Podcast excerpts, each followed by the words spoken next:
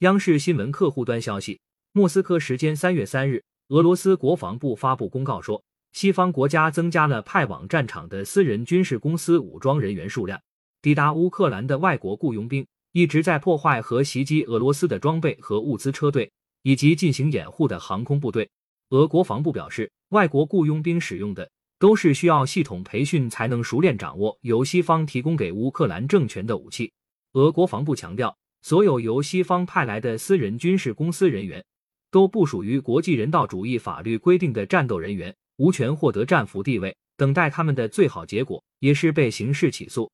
俄方敦促计划前往乌克兰的外国公民三思。感谢收听羊城晚报广东头条，更多新闻资讯，请关注羊城派。